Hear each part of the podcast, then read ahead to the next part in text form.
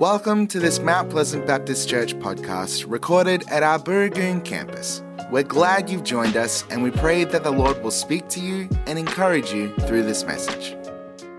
I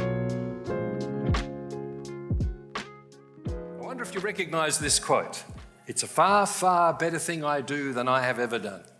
It's a far, far better rest I go to than I have ever known.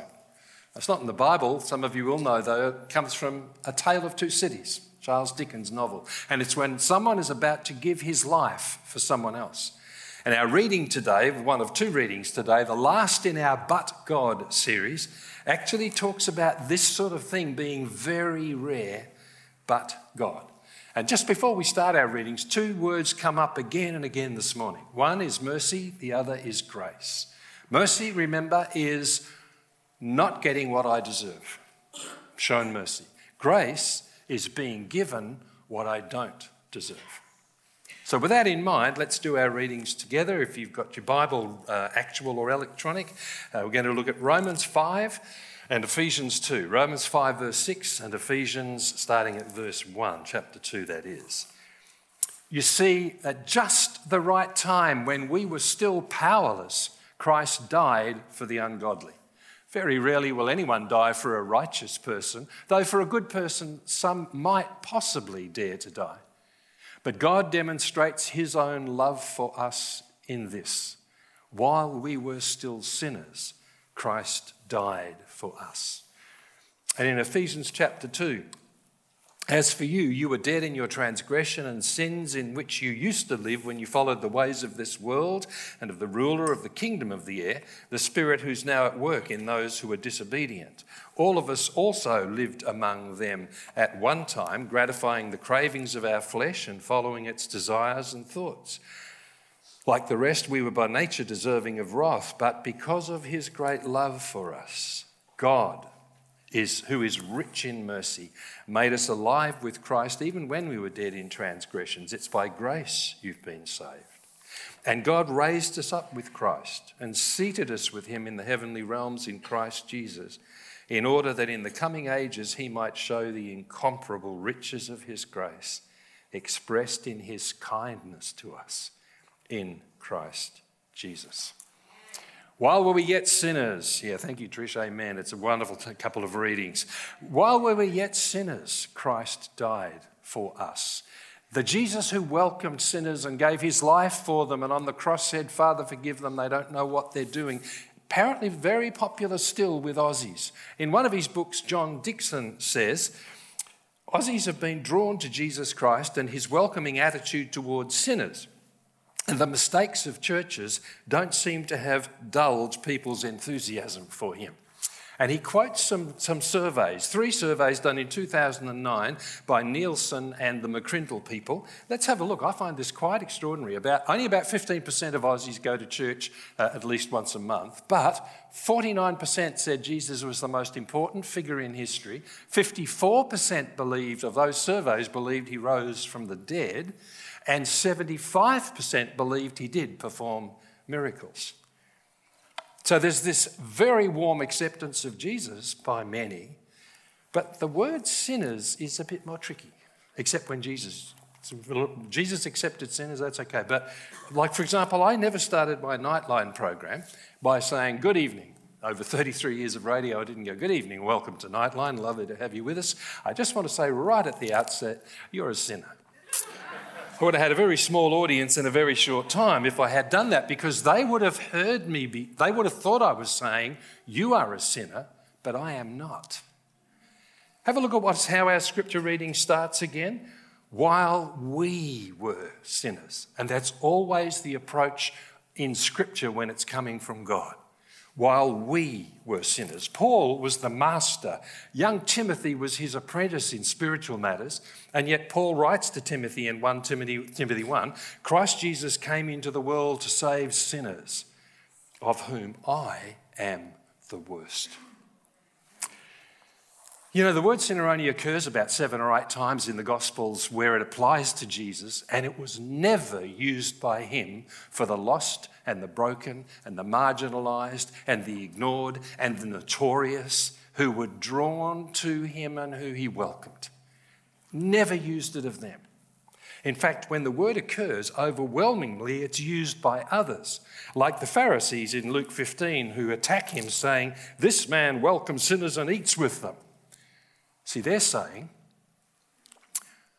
I think we're getting a bit of a, a thing there. Are we getting a bit of an echo? I don't think it's me. this man welcomes sinners and eats with them. I think that, that what, what, what the Pharisees were saying was, they are sinners, we are not. You're supposed to be holy. What are you doing with them? How does Jesus respond to that question? Well, in Luke, he tells three parables the lost coin, the lost sheep, the lost son. And he's saying to them, The Father wants his family back. That's why I'm here. In Mark, he uses a medical image. He says it's not the healthy who need a doctor, but the sick.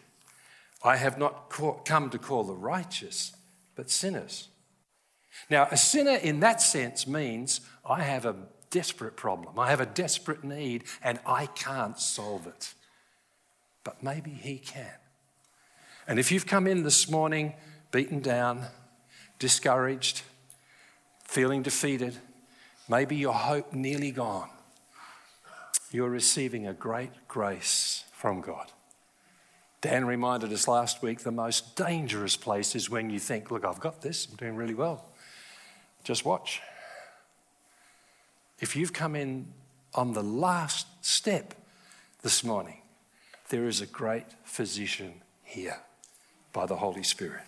And he welcomes us as he welcomed them. Uh, I guess the first sinners were Adam and Eve, weren't they? Uh, they, they, were the, they were the number one. And effectively, you know, God gives them, you can have anything in the garden but this. And by their actions, what they said to God was, God, you don't get to make the rules. I decide. You don't get to make the rules. It's my decision. I may follow your rules, I may not. It's my decision. And that's kind of been ground zero for human culture ever since. It's reflected everywhere. You see it in our literature. Uh, for example, thanks, Ed, you've got, thanks, mate, good job. One of D.H. Lawrence's characters in his book uh, says, uh, the book The Boy, I think it is, says this. There's, there's a character who wants a second wife. And he says, I refuse the sin business. I say my way is better. It's on the screen. I should have my two wives. He's not refusing the sin business, he's living it, he's exemplifying it. My way is better.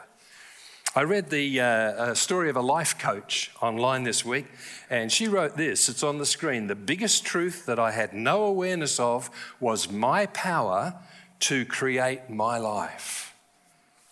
It's the, it's the sound, it's, it's the thing that says, You don't make the rules, God, I do. I can create my life. And the contrast with our reading could not be more stark. Thanks, Ed. Because the reading says, When we were still powerless, Christ died. When we were still powerless, Christ died for the ungodly. How powerless? Well, Ephesians tells us we had as much power as a dead person. You were dead, it says. And this idea of being dead is a little bit, con- no, it's not a little bit, start again. This idea of being told you're dead is very confronting to any of us at any time. But the Bible is relentless in its insistence on this. Jesus said it. In John 5, he says, The one who hears my word and believes in him who sent me has crossed over from death to life. In 1 Timothy 5, we read that if you only leave, live for pleasure, you're dead even while you're alive.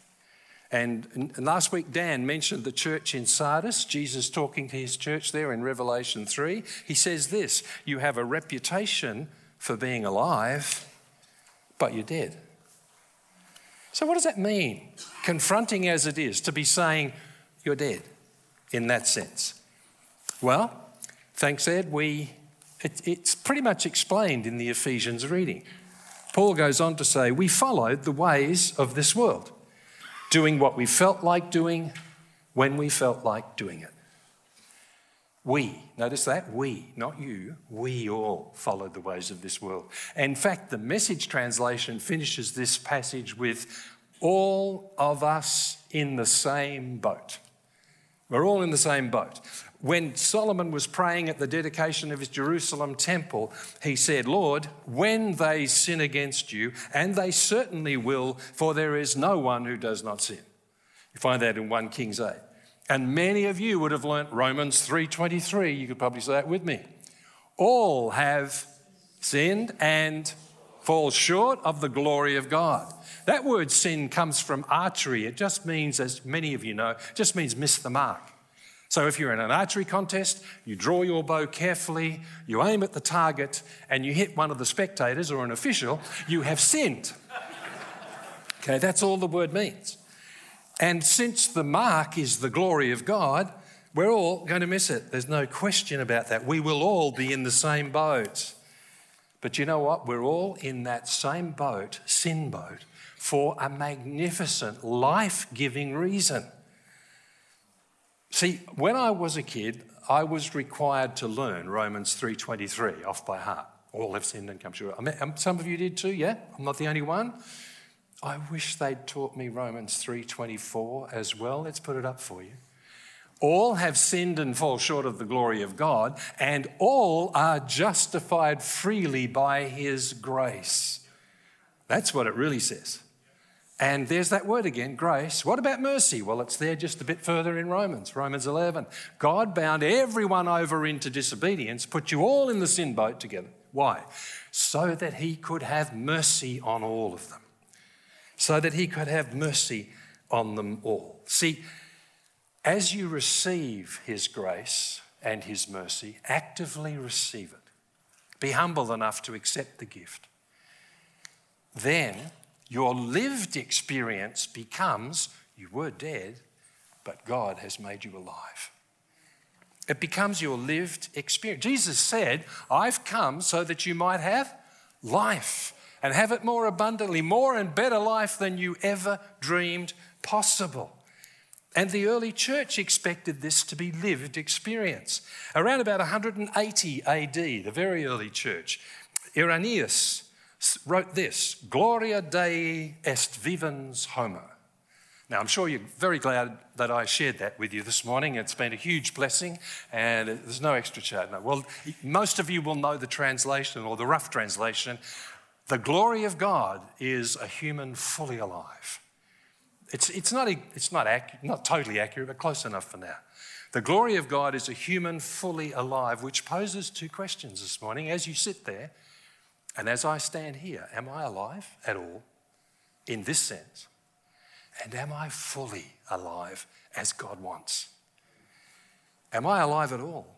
And do I have the life that God wants me to have fully alive. You know, I was thinking and praying about all of this, following the way of this world stuff, and listening to the message um, in my car as I was driving, and a, a, a phrase from Romans 1 jumped out at me. This is amazing. It says, They worshipped the God they made instead of the God who made them. Isn't that great? Follow the ways of this world, you'll worship the God you make instead of the God who made you. Followers of Jesus can do that. We can make our own God. We can make our own God. Uh, see, the scripture tells me, Graham, you can approach the throne of grace with confidence to receive, here it is, mercy and grace in your time of need. Uh, approach with confidence. You might be different to me, but see, Romans 3:23, I get that. All have sinned and fall short of the glory of God, yet present but Romans 3:24, Graham, you are justified freely by his grace. Uh, I know me too well. And, uh, and, and I create a God who kind of notices every slip and rolls his eyes and thinks, well, there he goes again. And as I come into his presence, switches on the ecclesiastical two stroke. I approach that God more like going, and I, I, don't think I'm the only one in the room. It's more like going through the checkout when you're paying for something, isn't it? That's an interesting experience, isn't it? You, you, are, you tap your card, that's what Merle does. For me, I get out my phone and pay with that or with my watch. I'm always fascinated if it's a very young person serving me and I do either of these, the look on their face says, How can this fossil understand how to do that? Sometimes I say, That's very impressive. I said, Yeah, I put on my own shoes and everything now. very good. Now, then we wait, right? You, you stand there and it goes processing. Do not remove your card. Waiting, waiting, waiting, and, and you get approved. yes, yes, I love the one. But anyway, so, that, so you get approved. I, when I come to God in this sense, I'm more expecting, I'm sorry, your card has been declined. Why can I come with confidence? Well, in the Ephesians reading, the reason is between the word but and the word God. But because of his great love for us. You see, God's love for me doesn't depend on any specially lovable quality in me. That doesn't mean I don't have any. I'm very nice when you get to know me. But it doesn't depend on that. It doesn't depend on what's in my account that's not being checked. It's what Jesus did that is being checked. It depends on His. God doesn't love me because of me, or in one sense He does, but He actually loves me because He is love. And He chose to love you. And He chose to love you before creation. Ephesians 1 says, long before He laid the earth's foundation, He had us in mind. He had settled on us as the focus of His love to be made whole and holy by His love. It's His choice, it's His character, it's His gift to you. So you're accepted if you open your life to His love and grace and mercy. Say those three simple words I'm sorry, Lord, I do have a need. I can't pull myself up by my own shoelaces. Please forgive me. Thank you. It's that simple. How accepted are we? Thanks, Ed. How accepted are we? That's actually the uh, EFTPOS machine in our cafe. I kind of like the ones that give you a big green tick when it says accepted. Kind of gives me a little buzz. Oh, got a green tick. That's very good. That's ex- Again, of course, all you mean is you've gone further into debt, but we'll do that another day. How accepted are we? It's on the screen. God raised us up with Christ Jesus and seated us with him in the heavenly realms in Christ Jesus, in order that in the coming ages he might show the incomparable riches of his grace expressed in his kindness. I remember someone who was widowed, relatively young, and I would have just been all sorts of bent out of shape. But I remember her genuinely saying, We got her to share the story on screen one day, uh, one of the times that I that I spoke, she said, I just, Graham, God is so kind. He is so kind. Imagine you went home one day and it was the, one of the days the postie came, and in the letter, in the letterbox, there's this very official looking envelope, very classy. And you can tell it's stiff white card inside.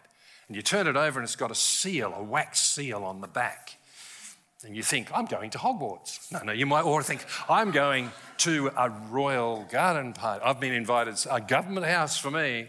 But when you open it up, you read these words. You find out it's from uh, a, a king or a queen or a ruler, somebody who's very powerful and incredibly wealthy. And they write this I have sworn on oath in the blood of my only Son that I will spend my riches showing you kindness beyond your capacity to imagine for the rest of your life. That's exactly what God is saying in that reading on the screen.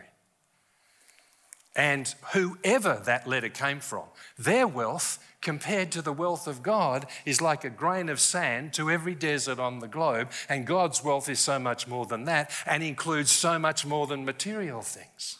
So much more.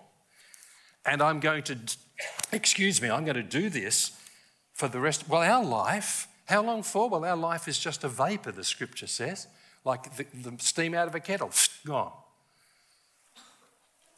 But he, God says, I am going to keep showering my kindness on you in the coming ages. And the Greek is aeon, which means that um, it, it's saying, that's where we get our word eons from. about a billion years if you use it as a measurement, but God will show his kindness to us in the eons through the eons. I don't feel totally alone with my checkout, God. Because when Peter first saw the grace and mercy and kindness of Jesus, something of it in the miracle catch of fish, and you can look it up sometime if you don't know the story, he fell at Jesus' knees and said, Go away from me, Lord. I'm a sinful man. What did Jesus say? Don't be afraid. I will make you. Don't be afraid, Peter. And he says the same to you this morning. Don't be afraid. See, fully alive, if, our, if God's glory is for us to be fully alive, it doesn't mean fully mature. I want to tell you about somebody. This person was born into a very wealthy part of the world. They were born into an area that had magnificent health, uh, health services, it had fantastic education, great culture, marvelous sporting facilities, and they have done nothing. They still live at home with their parents. They're nothing in sport, nothing in education, and yet they are adored. I'll show you a photo of them. Well, of course, they haven't won a gold medal yet. Of course, they've done nothing in literature or art. Well, they're a baby. They're a baby. And what Irenaeus accurately said was this Irene, Irene, I always get his name wrong. What Irenaeus said is, For the glory of God is a living human being, and the life of a human consists in beholding God. God understands we're growing. Let me show you another beautiful little one. That's our youngest grandson, Justin. A couple of years back now. Back then, or not, maybe not a couple of years, but a little while back, Back then, he was very good at turning taps on. He's not so good at turning them off. And with that hose and a tap on, he could create the most amazing mud puddle in the clay soil of Tennessee in about 30 seconds. And he would come back into the house spectacularly dirty. How did his parents treat him? How did his grandparents treat him? We loved him to death, of course, we're grandparents. But even his parents, as they turned the tap off, understand He's a little guy. And children forget and they get dirty. And Jesus said, if you human parents can understand, how much more your Father in heaven, our Abba, understands. We forget and we get dirty. Look at the words on the screen God, but God, who is rich in mercy. He's still the God who makes us alive as we age for those with hair my color?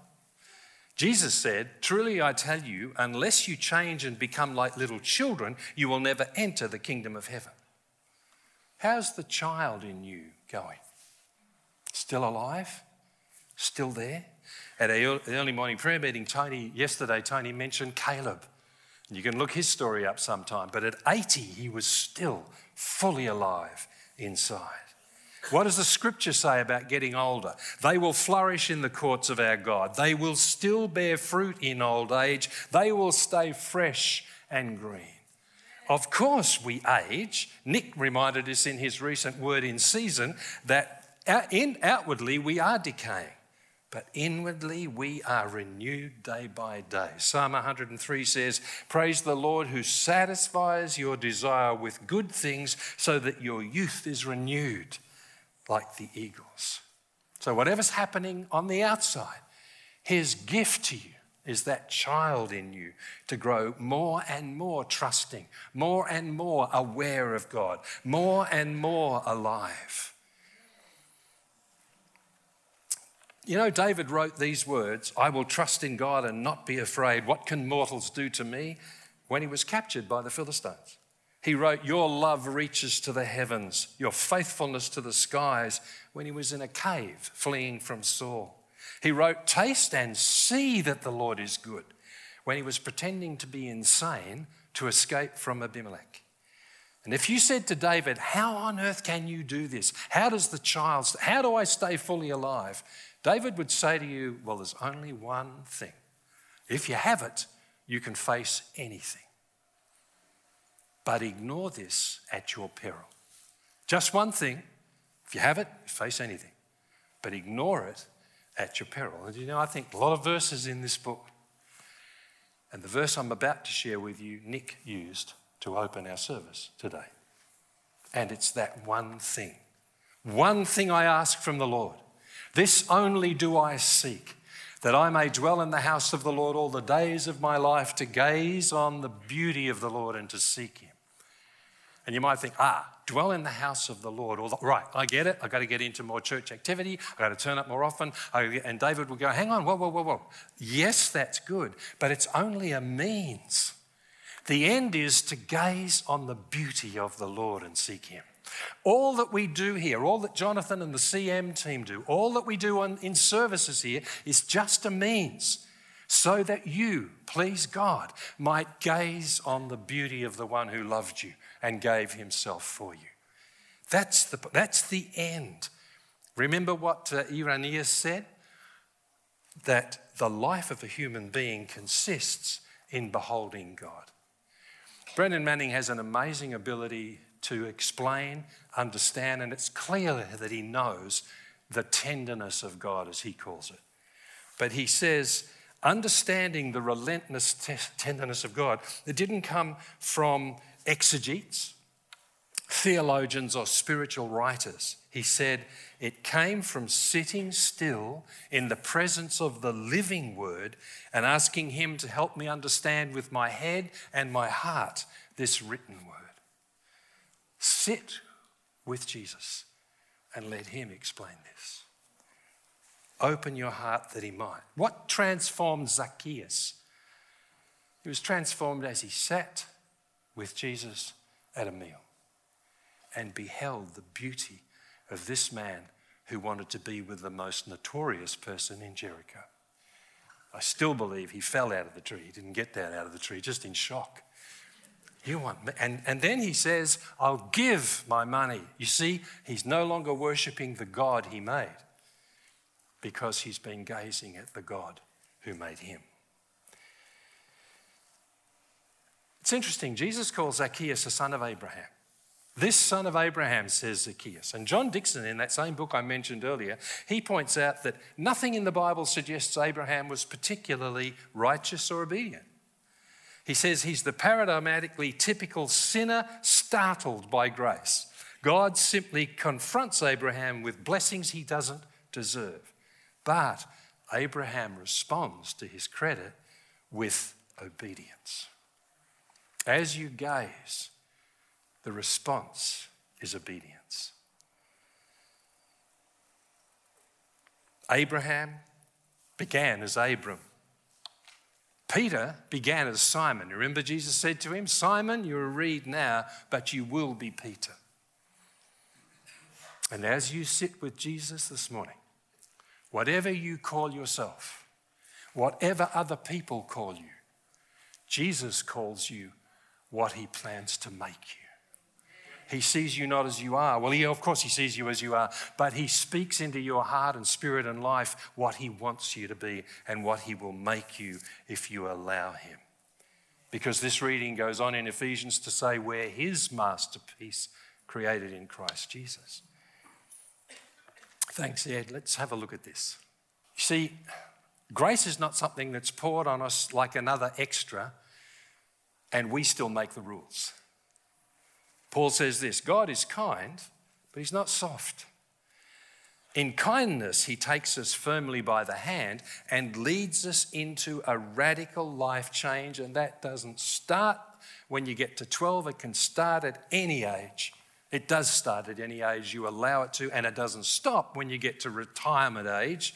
It goes on until you stand in the presence of Jesus.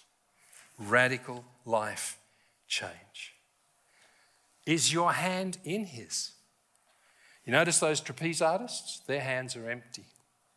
They have to be. Otherwise, it's disastrous. And if you're going to have your hand in Jesus, you're going to have to put down other things. He may be telling you what they are right now. Notice their eyes are fixed on each other. They have to be. Gaze on the beauty of the Lord. See, to gaze is not to glance.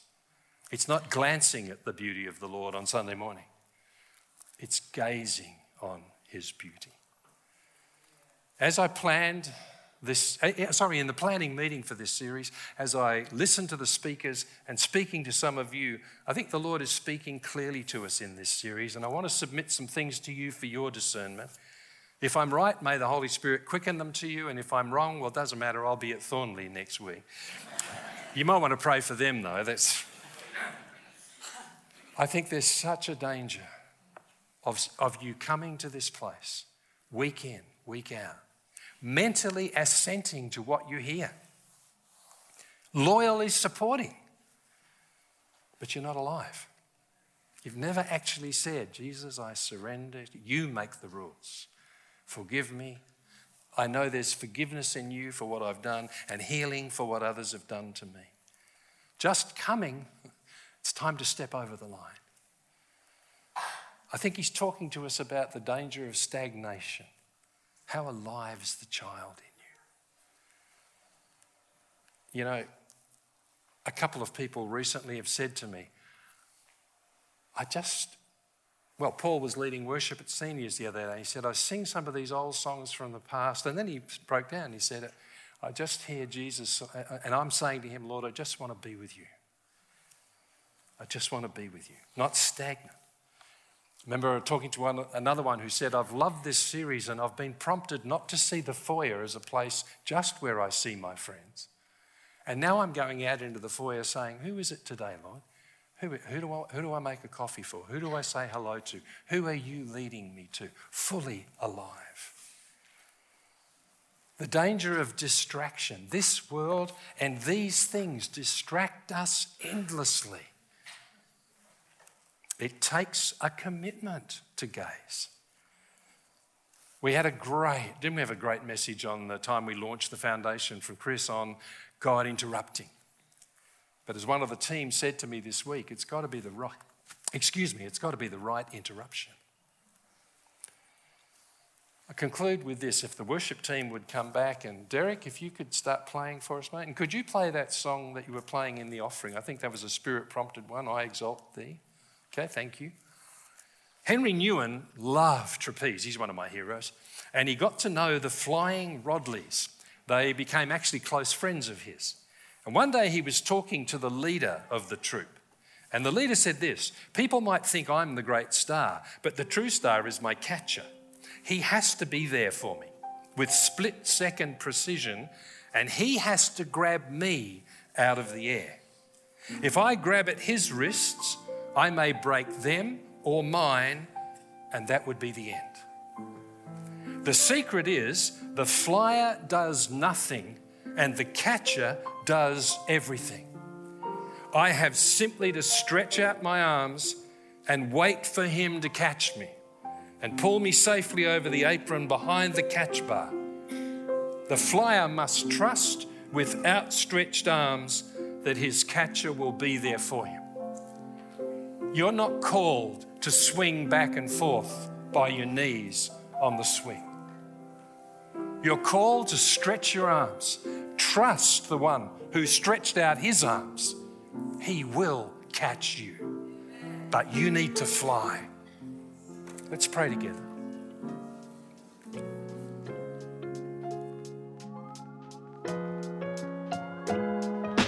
Thank you for joining us. We would love to hear from you. You would like prayer, please submit a prayer request at mounties.org.au forward slash prayer or send an email to communications at mounties.org.au and one of our team will be in contact. Have a great week.